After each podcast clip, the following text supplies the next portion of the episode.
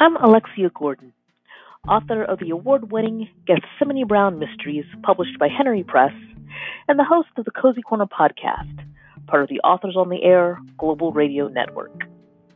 Every other week, I chat with an author who writes novels on the not so gritty end of the crime fiction spectrum. If you prefer mystery without hardcore sex and violence, join us in the Cozy Corner. Welcome.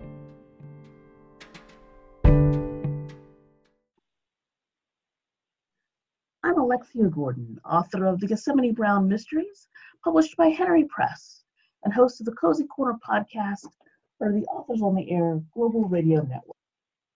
Joining me in the Cozy Corner today is Shawn Reilly Simons. She's the author of Simmons the, oh, Shawn Reilly Simmons. I apologize. Yes. She is the author of the Red Carpet Catering Mysteries.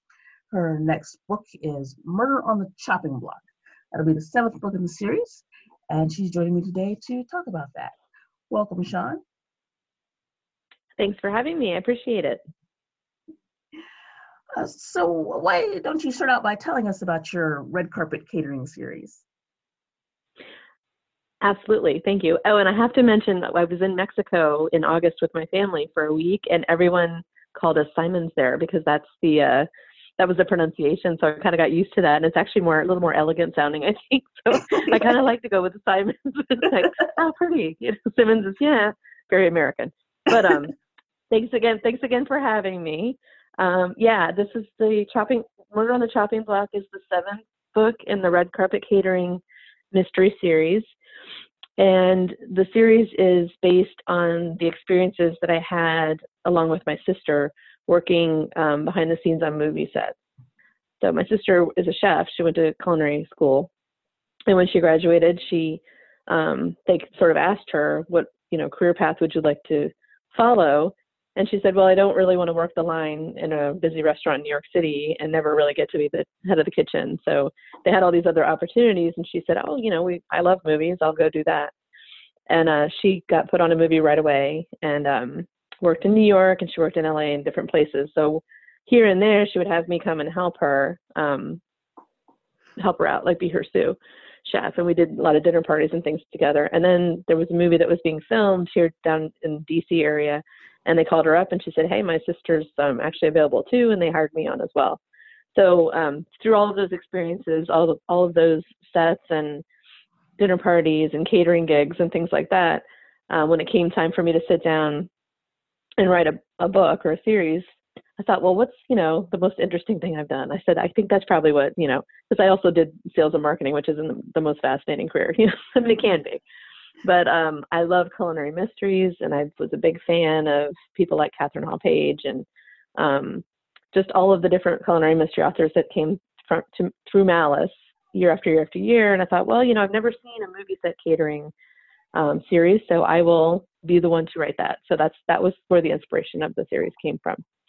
Part of experience, part of inspiration, part of just following uh, kind of the right what you know thing. so. And uh, tell us specifically about the next book, uh, Murder on the Chopping Block. Right. Um, well, that book, every single book I set, and um, they are traditional mysteries. They're co- you know cozies technically, um, and that usually encompasses sort of the same town and the same set of characters. You know, it varies from book to book and different in other people's series. But in my books, they go to a different location every single book because movie sets move around move around the country and um, so I've always had to pick a new location for them to be in. And the, my small town is a movie set because when you're on a set, there's usually three or 300 people or so every day coming into work. So you have, you know, the actors and the people, you know, the producers, people from, you know, in the offices basically. But then you have people like carpenters and you have chefs and you have wardrobe people, you have makeup people. So there's a community of people that come through to make this production happen. And that to me is my small town. So my one challenge is I have to have a whole new set of characters every time, except for my main characters, of course. And then I have to choose a location. So this one, I've always picked places that I've lived or visited frequently, and um, I'm kind of running out of places like that. this is my seventh book. I haven't lived in that many places. So I thought, oh, I just was inspired to do something in California because um, I love um, Napa. I love that whole area, and I have I have actually traveled up there in my past. So I set it in a fictional town, um, sort of like Monterey, but not really Monterey, but it's kind of like that. It's a you know kind of a seaside place where there's lots of big waves and cliffs and things. And I always thought that was kind of romantic out there. So that's where it's set. And in this one, um, my main character is working on a movie where there's um, an accidental um, shooting on the set, and one of the actors ends up dead. And she um, doesn't think it was an accident, so she's looking around um, into what has what happened and she's working for a, a, family that owns the production that owns the studio that the film is being made from but they also do tv shows and different kinds of things. And they ask her to be a judge on a culinary competition show which because i love those. I love all those shows. I watch every single one of them. All those like top chef like all those. I watch them all. So i wanted her to be a judge on one of those shows. And then someone ends up um not making it through the production of that show either. So she thinks maybe those are connected so that's uh, that's the book, book number seven, Murder on the Chopping Block. Now, I'm assuming on the movie sets that you and your sister worked on, no one actually got murdered. no, not that I know of. not on the set, exactly when we were working, at least. Um, no, but there was an accident on one of the movies we worked on. There was an accident where um, one of the main um, actors was they were doing a car a car chase kind of scene, and the the car went out of control and injured the actress. And um, but she was fine. She walked away fine. Oh, good. so that was the closest we came to anything. I think mishaps. I'm like, but then as a mystery writer, like, well, was it really an accident, or did somebody really want to take her out? You know, but I don't think so. Not in real life. So, where do the inspirations for the the crimes that happen come from, or do you just make them up? Um, I do. I kind of a lot of some of them have been inspired by um, real crimes, like the one in this current book, for instance. I was always really interested in the the Brandon Lee accident that happened. Um, Bruce Lee's son. That was, you know, yeah. So that was sort of kind of the inspiration for this one. It's a similar sort of accident. And I remember when that happened, and I read all about it because I'm a long time fan of Hollywood and movies and drama. So I read I read all those I read all the celebrity things. I'm, i keep up with everything. Except sometimes today I'm like, who are these people? I'm not sure who these celebrities are. I'm more of a movie star person, but um, that's that's sort of the kernel of inspiration for this current um, murder in this book because I always thought that was so tra- tragic and sad. Um, how it happened and you know and i remember going to see the movie and just being really um upset by all of the things and you know there was a trial and there was an investigation and all this stuff. And um but yeah so that was i do kind of draw on real life things. I always call it the law and order effect. Like when you're watching law and order you're like what is this what story are they doing this week? I'm like oh they're doing you know jeffrey epstein. Okay. You know kind of like but they always like change it. You're like okay well that's where they sort of got that from. So i kind of do that but not as direct a lift as they do. Know, but yeah that's how i go about it. Do you include their disclaimer about this isn't based on any real case even though everybody knows it is yeah well, we put that in the beginning of in the copyright pages we're like no i don't want to i don't want to be sued thank you. You change you change it enough where it's not you know because things like that have happened to other people so that's how i sort of like get away with it i think. Now you're seven books into the series so what do you find the most challenging? Coming up with a new location for every book or coming up with the, with the different cast members or getting the behind the scenes technical details right or coming up with a new crime? Um none of the, the none of the the new crime thing you always want to kind of not repeat yourself. So then you started when you're getting into eight nine books because i have three more do you know that i have to think of at least on my contract. So um you know you don't want to because i do you're like oh i really like the this kind of trope but you've already done that. So you sort of want to expand and not do the same book again so I do the challenge for me is always to make them a unique experience read it. You don't want it to be you're writing a traditional mystery, so there is a there's a format that you follow because you know you want it to be resolved at the end. There has to be, you know, red herrings that come through. But the challenge becomes you've written a lot of those already, and you don't want to repeat yourself. So I just always am sure to really make it unique. The crimes are unique each time.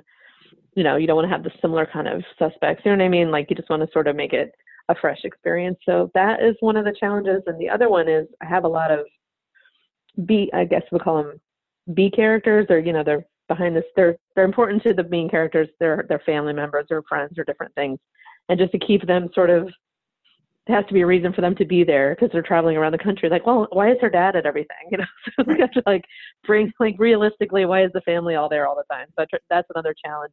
And sometimes they don't. They take a back seat and they don't show up in every book, or they just do for a minute.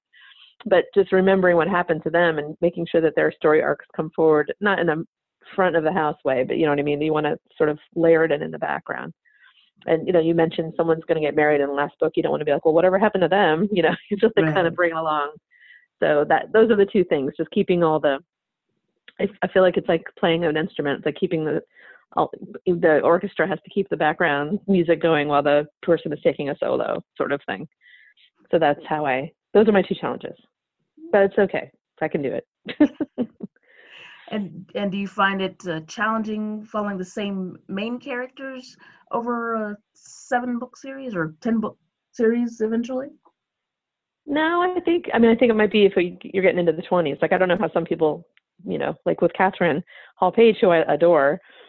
I mean, her books you have to sort of slow the aging process down because it's been 20 books. I mean, it's, they're not they're not 70, you know. so like, you know what I mean? There has to be like a break in reality somewhere where it's like, well, they can't be running around chasing criminals, you know. So there's that. But um, for me, I've built it from the be- in the very beginning. The first book, they um, basically everyone meets each other so then it just sort of progresses slowly through each book. The character arcs grow, and um, people's relationships develop, change.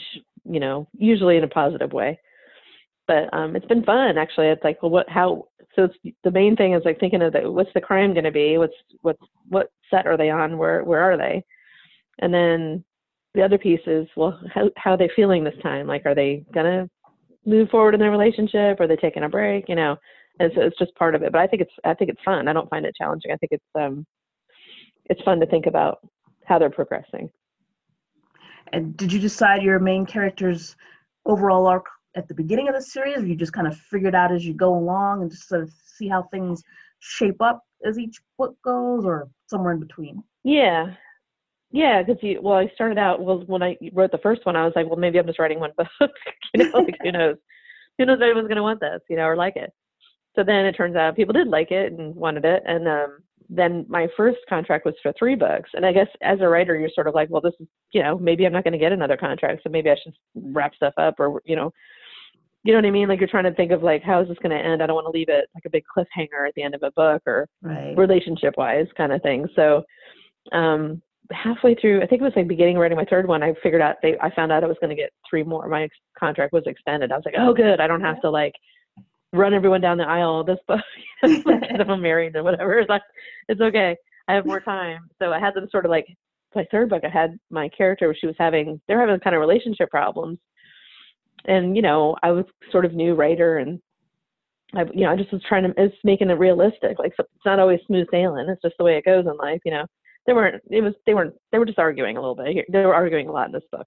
And I got so many notes about this.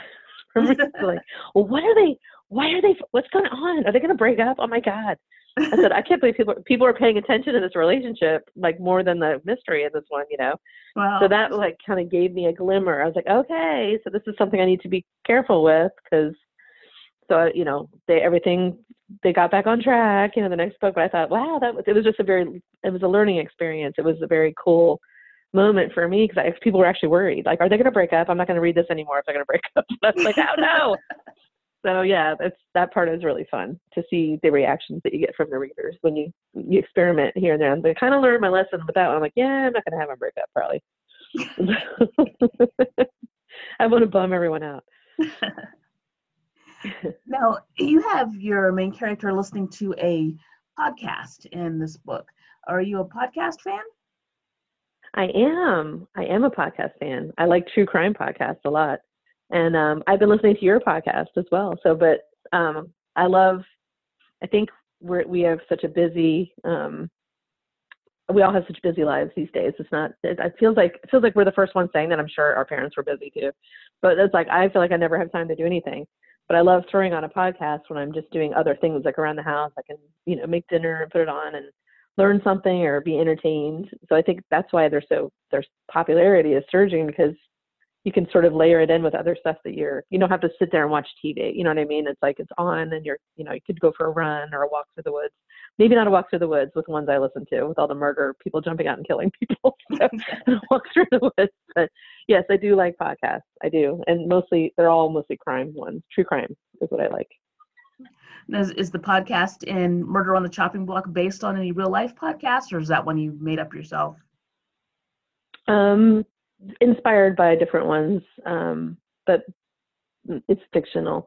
I did I did like the idea of having one where um, people were they were trying to crowdsource the the crime. You know what I mean? Like, and I think there is one like that, one or two like that that I've that heard about. I haven't listened to them though, but where they put they sort of like cold case kind of stuff, and they put out the crime, and then they have people, the listeners, chime in and say what their theories are, or provide clues or different things. Like I always thought that was a cool concept and I'm going to take that podcast into the next book and sort of oh. flesh it out a little bit more um, because I just love that idea of there's all these different things. People are so in tune with each other now just through different podcasts and um, shows that we watch and all these crimes. There's all these um, amateur detectives in real life trying to solve real crimes, you know, right. in the world because there's so many of us that are so inspired by um, figuring stuff out and finding justice and giving relief to victims and different things like that. So that's, that all of that just really fascinates me. So I wanted to sort of touch on it. and what are some of your favorite podcasts to listen to? Mm. Well, I love my favorite murder. I listen to that um, a lot. It makes me laugh, although the subject matter is, you know, terrible. but the women are so funny, and they they're comedians, so they make you laugh while you're listening to it um, I listened to one called Bear Creek, which I thought was really fascinating. I think it was called Bear Creek, and it was about um, I don't know if you remember the case up in New Hampshire, the woman and the children that were found in the barrels out in the woods. They found they had been there for like twenty something years. Oh yes, and, uh, and they, they they couldn't identify them for a long yes. time. Yes. Yeah. So that was one, and that podcast just focused on that just that case, and it was eight, eight episodes, but it was just fascinating. they went from you know, they did the whole history of the whole case, and that I just couldn't stop. I just I binged that one. I think I listened to it like in a couple of days. Um, I listened to yours. I like yours.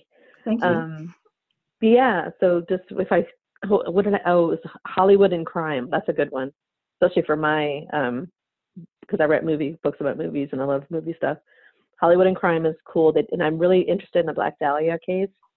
So I listen to anything I can get my hands on when it comes to um Elizabeth Short. So I, I, I like to, uh, and they did that. They did a whole season on um, the Black Dahlia and how there were other crimes that were a lot like hers. But for some reason, that's never been a thing that people know. You know, it's yeah, not like yeah, everyone, everyone sort of, yeah, everyone knows about the Black Dahlia. But meanwhile, there were six or seven other women that were killed brutally in the same, wow. like in the same area, and they don't really think they solved those either. So wow. that was that's fascinating. So I throw those on when I'm out running at the park, and I'm, I'll be running. I'm like, oh my god, it's not really good for. You're like, I'm in. Show. I can't believe the news I'm getting just now, you know. But I do. I don't listen to a lot of audiobooks for some reason. I just fiction. I don't. I just never. If I'm on a long drive, I can usually do an audiobook, but I don't like how I have to stop and you know stop and start a book. I want to mm-hmm. just listen to the whole thing. So I like podcasts because it's like, okay, here's an hour, and for me that's five miles at the running so I was like, okay, I can do my five miles and listen to one hour of a case or, you know, something interesting. And um, then it's done and I can move on to the next thing, the next, like, I like the episodic part, you know, piece. I think that's why I don't like, um, I just don't prefer listening to, I'll read a whole novel, but, you know, over a week, but I don't like to listen to a whole novel over a week, if that makes any sense. I don't know if it does, it but um, that makes sense. I actually agree with you. I find that uh, podcasts are much easier for me to uh, follow and listen to than uh, audiobook unless it's a short story that I'm listening to um, because of the yeah stopping and starting. And I don't have you know the six to ten hours to devote in one sitting to listening to the entire novel. Yeah, exactly. I like how it's there's a ending, and then I can pick it up the next time I sit down, you know, or do something else. So, but yeah, those are mine. Those are what I like. What do you like? What do you um, listen to? I like Small Town Murders. I think is my favorite one because um, it's like my favorite murder. It's hosted by comedians, so it is funny, although they're careful not to make fun of the crime victims. But you know, right. the murderers and um, sometimes incompetent small town police forces are fair game. Uh, and yeah. they actually tell you something about the small town that they're in.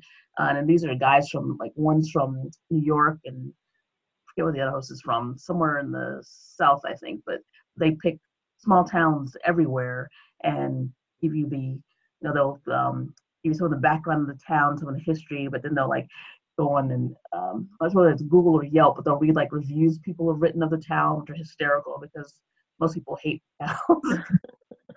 and, oh, and I'm those, that's going that is going right in my queue. I'm listening to that next week.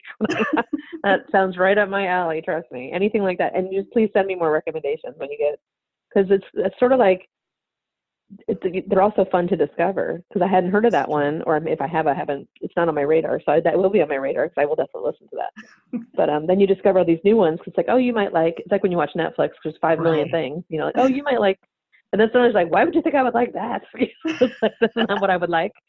But um, yeah. So definitely send any more, any recommendations. Mine now that you know what I like. Absolutely. And uh, we we were you know talking about the short stories versus novel on on audiobooks and you write short stories. Yeah i do. I enjoy writing short stories.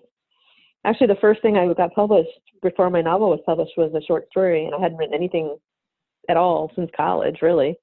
And um, it got picked up for the first um, resurgence of the malice domestic um, anthologies, and it was I had nothing to do with that anthology. It was I sent it in blind. I thought I don't even know if I can write a short story, and I sent it in, and it got it got accepted, and I was so thrilled. I thought maybe I do like short stories. it's sort of like progressed from there, and now I'm um, I'm, I'm editing anthologies every year now too. So I I do love writing short stories, and I think it's really fun um, when you write novels because it's sort of like I always call it like a palate cleanser because you can move from the long form because it's a it's a different skill set. It's like you know, oh, do I need these four words? If I can use one word, that's probably what I should do. You know, because you only have a certain number of words, so you can get you know you have to be really precise and um, sort of like an amuse bouche instead of like a big full meal. And that's what I really I really enjoy um, doing it. And I think it helps. I think it strengthens both both sides. When you when I go back to writing the novel, I feel it's sort of like cross training at the gym. Like I feel like I've hone those muscles like okay this is these are excess words you don't need these you know what i mean? So right. that's what i enjoy about it it's a lot of fun. Plus you can you can get punch it out like you're done 5000 words you got a good story in there you got a you, you have a beginning middle and end and you told something you know it's a fun enjoyable good crime and it's you're done you move on to the next thing. So that part is fun too. And how is editing the anthologies different from actually writing the short stories uh, well, I, I love edit. I love helping. Um, I love editing. It's um, it's a lot of fun for me, and I do the developmental edits for the Malice Domestic every year now, and I also do the Best New England Crime Stories for New England um, for Level Best every year, and that's it's so fun because um, well, the anthologies by nature there's so many different kinds of stories and so many different kinds of writers, and every single year for both of them they put out a blind submission. They get you know hundreds of submissions, hundreds of things come through, and then people judge blindly. They read them, give them a score, and then we are you know you select about 25, 30 stories for each of them. And so then they get handed over to me. And the mountains, I've never read any. I haven't read a lot of them already, so they're coming into them fresh. And every single year, there's people that you know are accomplished short story writers that you see in a lot of anthologies, and they're kind of known for their short stories, and they're wonderful and then every single year, I read equally wonderful stories by people that are possibly being published for the very first time. And that's really exciting. And they're, you know, so excited to be in, in the anthology. And then they're, I'm editing their story and I send them my thoughts. And I'll, so the developmental phase, you just, I just read and I'll say, hey, you know, maybe this guy would say this here, or maybe this is extraneous information. We don't really need that. You know what I mean? You just sort of like give mm-hmm. them a whole big picture kind of thing and you know and i always end up saying like these are just my thoughts and this is your work but this is just my impression of it. And you know if, if it were um, but it's up to you. You you make the choice whether or not you're gonna you can leave it the way it is or whatever you want to do. And um, i always get positive feedback from you know thank you very much or you made the story stronger you know that kind of thing. Because i would never presume to say you definitely need to change this or it's it's terrible. Like and i wouldn't say that anyway because it's not because it's been chosen but um I do enjoy the process. I think it's a lot of fun. I think it makes me a better writer because I can, you know, it's really hard to edit yourself. And I'll send stuff to my editor, and she sends it back, and she's like, "Oh, what?" Do you? I'm like, "Oh my god, I can't believe I did that. I can't believe I said that 300 times. Like, what is wrong with me?" And that, but you can see it for other people. Like, it's really hard to like you can't scratch your own back, you know. Right. So I'm reading these people's stories. And I'm like, oh well, and it's never anything like terrible, but it's like, okay, you know, you said this two or three times. Maybe we could find a different way to word this particular phrase. And uh, oh yeah, I never, you know, because it's your brain is skipping over the things because your brain knows what you were trying to say, you know. Right. But I, my brain doesn't know what your brain is trying to say, so I'm just going to tell you what I'm reading it, you know, fresh. And but it's a cool process, and I think it does help. It helps them, and it helps me as a writer because then I kind of recognize when I'm doing stuff. You know, you can't you can't do it 100% for yourself, but you can get better each time around. But it's a lot of fun. I really enjoy it, and I get get to meet all these writers and you know, um, have developed friendships from it, and it's it's been really great. For it's been a good process. It's, I'm I'm very busy. I'm never not busy, but um, I'm it's an enjoyable um, process, and it's an enjoyable career for me. So I'm very very I'm not complaining. I have my dream job, so I'm not complaining at all. And uh, you mentioned that one of the one of the anthologies that you edit is the Malice Domestic anthology, and you're also right. on the board of directors of Malice. So how did you get involved with Malice Domestic? Malice Domestic, this one coming up this year in May will be my 17th Malice. Wow. So I've been there forever, it seems like. But there's people that are on the board that have been there longer than me. I'm still not, not even been there longest. So 17 years ago, or 18 years ago, I moved back from, I was living in New York City, and I'd been up there for about eight years, eight or nine years. So I didn't, and I went there directly out of college. And before that, I'd only been at my high school here for like um, a year and a half, two years. So um, I like I didn't have a big foundation of friendships here when I came back. I was like kind of like, oh, here I'm back, and I don't know, I didn't know anyone when I left. You know, here I am. I didn't know anybody. So I thought, well, I'm, you know, need to figure out how to make some friends and do some stuff, get involved with things. So I saw this thing called Malice Domestic. I'm like, what is that? And um, I was like, oh, cool. It's a fan convention for mysteries. I love mysteries. I have always loved mysteries. And it was down the street, basically. It's, you know, Bethesda DC is very close to me. So I went to the first one and I just thought, this is such a cool thing. I can't believe there's 600 people here that are nerds like me that like this stuff, you know. So, but I had a wonderful time and I was in the uh, one of the panels, and this woman turned around and she said, "Oh, hi. What like? I just think I was like out of. I looked out of place too. Like nobody had ever seen me before because that came came to figure out these people have been doing this all, every year for since 1989, and I'm wandering into their thing, and uh, you know, there's always new people every year, but there's that core group that's always been there. And she's one of the core group. So she turned around and said, Hey, oh, your last name is Reilly and you spell it correctly. And I just laughed because her maiden name was Reilly.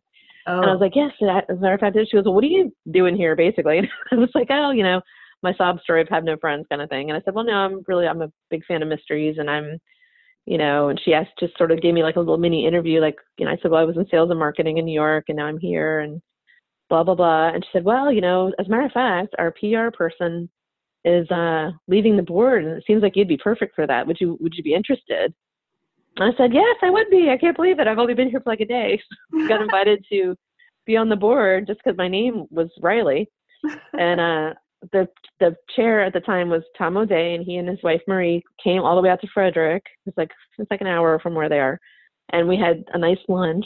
They took me to lunch and they gave me a little mini interview and just kind of gave me the rundown on on what Malice was.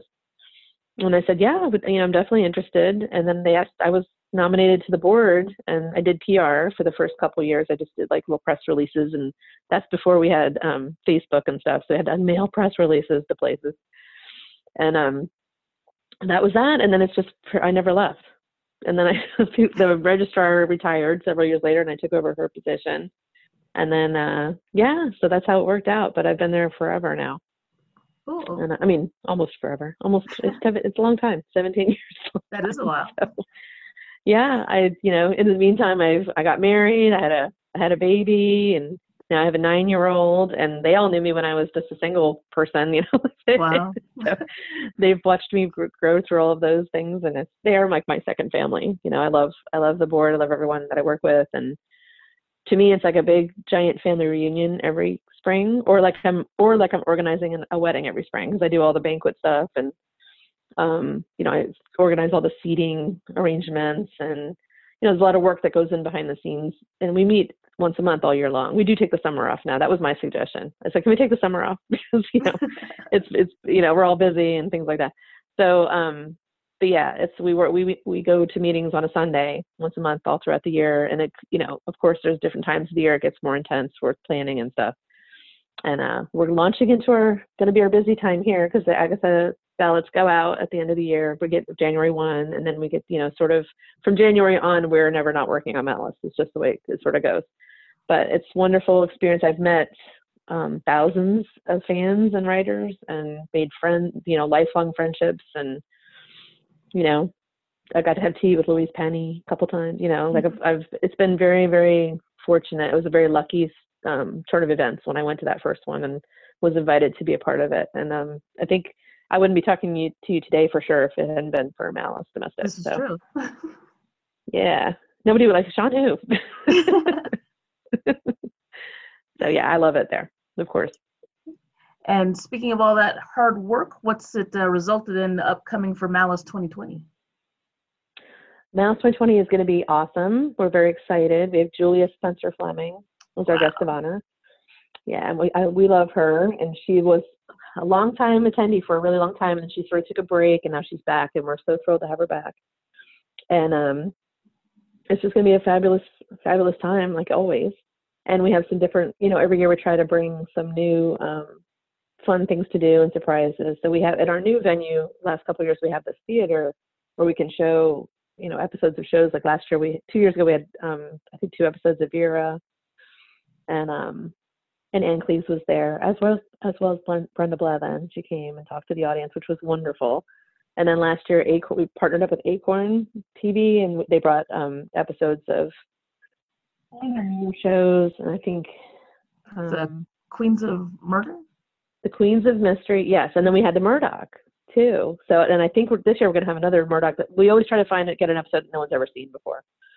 So we're working on a Murdoch for this year, and another big surprise. So we're, but it's really fun, and we um, that's the fun part because we get to do all this cool stuff, and it's like we're throwing a party for our family of six, seven hundred people that are coming, and hope they enjoy themselves. And yeah, it'll just be you know our usual good time. So I hope you're coming. You are coming. Yes, I am coming. I think I already registered. Good.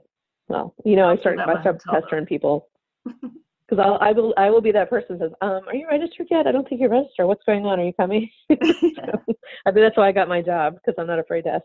Well, you know, you need to be coming back here. We need to see you there. So but yes, I love doing it and it's a lot of fun. And like I said, it's been, you know, it's sort of the ground zero for everything else that's happened for me.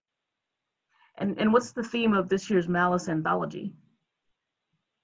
This year it is Mystery Most Theatrical. So all of the stories will have something to do with theater or shows, um, something stage, you know, movies. I didn't pick this one, surprisingly. um, we we all get to. I know. I was like, sounds like Shawn would like that, but I do like. I like everything basically. So last year was um, mystery most edible, and it was my turn to choose the theme, so I chose edible, of course. And this year it was one of the other editors, and she chose theatrical, but that's that's cool too. And I'm not sure what they're going to do for next year. We tossed around some ideas, but I'm not positive yet. But I will know in the next couple days because I have to put out the call for submissions by the first and I think I can't remember what it is. I can't remember. I know we talked about something, but it's not. I don't think it's been official official. So stay tuned for that news. but the cool thing with that with Malice, we always invite the guests of honor to put in a story if they if they would like to, and um, so that's neat. So you know you might end up you know in a book with a story with Julia Spencer Fleming. You never know. Yeah. You know it just depends on. So it's it's fun. It's a, it's been a lot of fun. Um, and Wildside Press is really great to work with. And they're you know been they're just really nice people and they come every year and support us. And that part is fun too. So i get you know i get to do a lot of cool stuff. I mean i'm very fortunate. It's exciting. It's like writing mysteries and editing anthologies and writing short stories and being on the board of i'll just say it the best mystery con- well uh, i shouldn't play favorites. One of the best mystery conferences we'll take the best it's okay you can say it we're the best ones that do what we do. We'll say that. well, thank you. But yeah, no, I'm I'm my husband's like, okay, there's no more, you don't need to do any, any more things, right? And I'm like, yeah. He's like, I think three's enough things. I'm like, yeah, three's three's probably good. Um, I am busy because I didn't when I first started writing my first book. Um, we had just had our, my, I had just had my son, so I had an infant, and um, I was like, oh, I guess I'll, you know, let's take him to the park for a couple hours a day, and then I'll go. All right, well, he's, you know, napping, and that's what I did. And I had like one thing. but I'm taking care of the household, you know, I did that kind of stuff. And now I'm like, oh my God, I have to get this done today. I'm on deadline. I'm on deadline over, you know. It's like, yeah, I remember when you used to go to the park every day and hang out? And I'm like, yeah, I remember that. it's a long time ago. I'm too busy for that. So we still have fun. But, you know, I am, I have a little bit more on, on, on my plate than I used to have. Now, the Malice anthology will be available at Malice. Uh, where will Murder on the Chopping Block be available? Um, also at Malice. The, um, the main bookseller always has my books, which I'm so grateful for, which is very, very nice. And um, they're also available online and in bookstores and in libraries. I'm in a lot of libraries, which is very, I love libraries. I'm a huge library fanatic. I go every week on Wednesdays. I met my library friends who know me. They're like, hi, Shawn, you're here again, you know? so, and my son has had a library card since he was two. So we are library people. So I'm in, but I'm it's not every. I'm like I'm in libraries in North Carolina and New York and Maryland, and um, other places around the country, but not every, or not everyone in the world. But you know, it's really cool. That's my, that's like more important to me than anything else. it's like I walk into the library to see my books, and I'll never forget the first time um, my son. I think he was he was four or five, and I had several of my books were in our local library, and I I just wanted to go show him. I was like, this will be fun. So I took him upstairs to the adult section, and we looked, and he saw my books. He just started grabbing them, putting them in his bag. He's going to take them home. and I said, oh well, we can leave these for the other people to check out because we already have these at home. He, he just thought that was so. He just couldn't believe that my books were there, and he wanted to bring them home and look at them. So I let him bring them home. But I was like, oh, that's so cute. But yeah, I love um, I love libraries. Me too.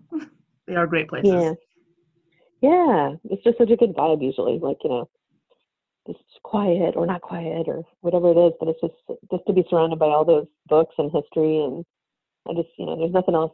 You don't don't feel like that anywhere else. You know, and I love bookstores too, but there's just something special about libraries. So it's a community thing. Yes. And when when can the community find Murder on the Chopping Block? What's what's your book birthday? Oh, it, that one came out in uh, October. It's already out, so it's been out for okay. a couple months now. But yeah, that one that one came out, and my next one is due, and that one I'm calling Murder on the Side just as a working title. I think that might usually my working title stick, and that one is due into the editor in January, which is hilarious. No, it'll be done. Um, but that one, that one probably they usually come out around late summer fall, so that's my cycle that I'm on these days. So there's that's the next one, and that one um, takes place. And it's so funny, as I mentioned to you earlier, that I always set books in um, places I've lived or traveled to a lot. So I'm like sitting down to write this book. I'm like, oh, where should I put this one? I said, oh. I'm like, oh my God, I've never written one about Maryland. Like I literally have lived in Maryland longer than anywhere else. And I was like, why did I not? Why is my brain like that? Like I can manage a giant convention, but I can't think of like obvious stuff. So I okay, I'm going to do one in Maryland. Oh my God, why did I not think about this like the first book? So I'm writing this one in Maryland. Okay. And the fun thing about this one is my best friend and her husband, they do the um, ghost tours. I live, I went to high school, I finished high school right near Antietam Battlefield, which is um, near Sharpsburg, Maryland, um, Shepherdstown, West Virginia. So it's, mm-hmm. um, Antietam was the, they, it's called the bloodiest battle in the Civil War. And Boonsboro is where I went to high school, which everyone kind of knows as Nora Robertsville. So she that's where she lives and owns the bookstore and owns the pizzeria and owns the inn and owns the whole town. So it's really cool and historic. And um, my mom, I just was there today. My mom lives on the main street. So my best friend from high school, who I've been friends with for 33 years, and her husband, they do the ghost tours. And there's a lot of ghosts around there because it's you know Civil War. So I sat down with them last week for dinner. We had a really nice dinner, and we talked about. I said, "Give me some stories. Give me some ideas. give me some. give me some stuff to work with here." So it was like my research. But it was also fun. We had a lot of wine and we talked and we ate tapas and it was wonderful. But but this is my this is what I call heavy research, like having a, a beautiful dinner with my friends, and talking about ghosts and murders that happened in the Civil War. But did you know? He told me a fascinating piece of information which is going to play into the book. I was thinking because I knew there were female Civil War soldiers. I just know that because I mean, how could there not be? Of course. And I, but I had a number in my head that was significantly lower than the actual number that he's researched and that he's, you know, he's a, he's a historian. He's a historian. He's aficionado on this whole subject. He told me that there were six to seven hundred female soldiers that fought in the Civil War. Wow. And these are women that you know dressed as men. You know, they weren't like yeah. I'm a woman. You know, they were they were fighting for their cause or whatever. And the, a lot of them didn't want to leave their husbands. A lot of them had no other way to make money. You know, different things. There were different situations. But I just thought that was fascinating. So I just um, I'm really interested on, on both sides, Union and Confederate.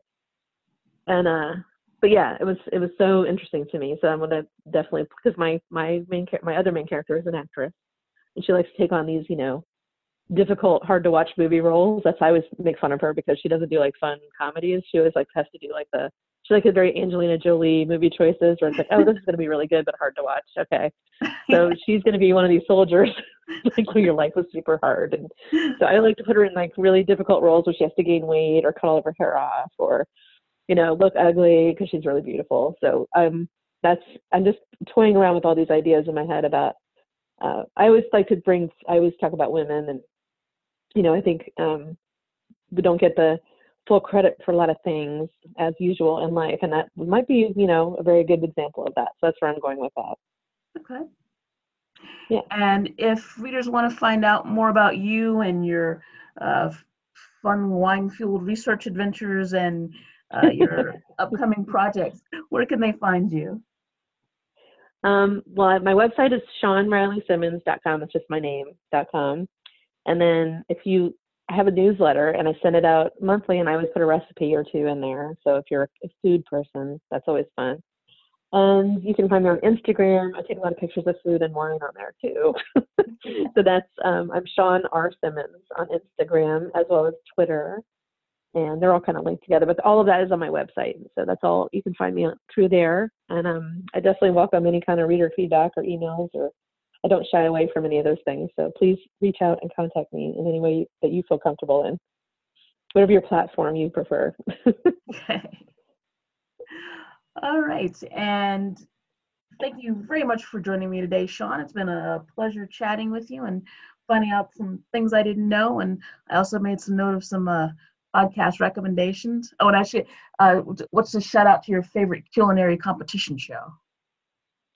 Oh, I have never missed an episode of Top Chef. I just love Top Chef. To me, it's like the best. It's like the the, the king of the pile. But I do watch a lot of Chopped, and I watch that every day when I'm um, having lunch. I throw on I throw an episode of Chopped. Because there's like 500 episodes, you know, so you can always watch a new one. but uh, yeah, those are my those are my go-to ones. But I, oh, in the British Baking Show, I mean, come on, like that, there's nothing more fun or relaxing just to throw on the British Baking Show. Even if I've seen it, I'll watch it again because it's just so comforting and everyone is so happy and nice and there's you know they're not angry with each other for anything. True. and the the stuff they make i can't even believe that they are these are home bakers and they just make these you know a croquembouche i don't know like they just do it all the time. It's amazing. So i love that show too. You can't go wrong with any of the baking ones. All right well again thank you very much for joining me. Um it's it's been great chatting with you uh, some fascinating things and uh great tuning up to upcoming books in the upcoming Malice well, thank you so much for having me. It was so fun to chat with you. Yes, and, and I will actually see you at Malice, which will be coming up sooner than we realize. Well, maybe not sooner than you realize, but sooner than I realize. I know i have a countdown on my computer, like, oh my god, I have to get ready for that. No, I was, I will, I look forward to seeing you, and I hope we get to sit together again because we we banqueted together last year, if you remember. Yes, yes, we did. Yeah, it was super fun. So, and you're always yeah. Oh, yeah. The bar. Trust me. You can always find me there. Thank you so much for um for inviting me. I really appreciate it. It's nice to be uh, chatting with you. It was really fun. Great. And this has been Alexia Gordon, author of the Gethsemane Brown Mysteries. Joining me in the corner today was Shawn Reilly Simmons, not Simons, author of the Red Carpet Catering Mystery Series. Thank you, listeners, for joining us in the Cozy Corner part of the Authors on the Air Global Radio Network. Until next time, goodbye.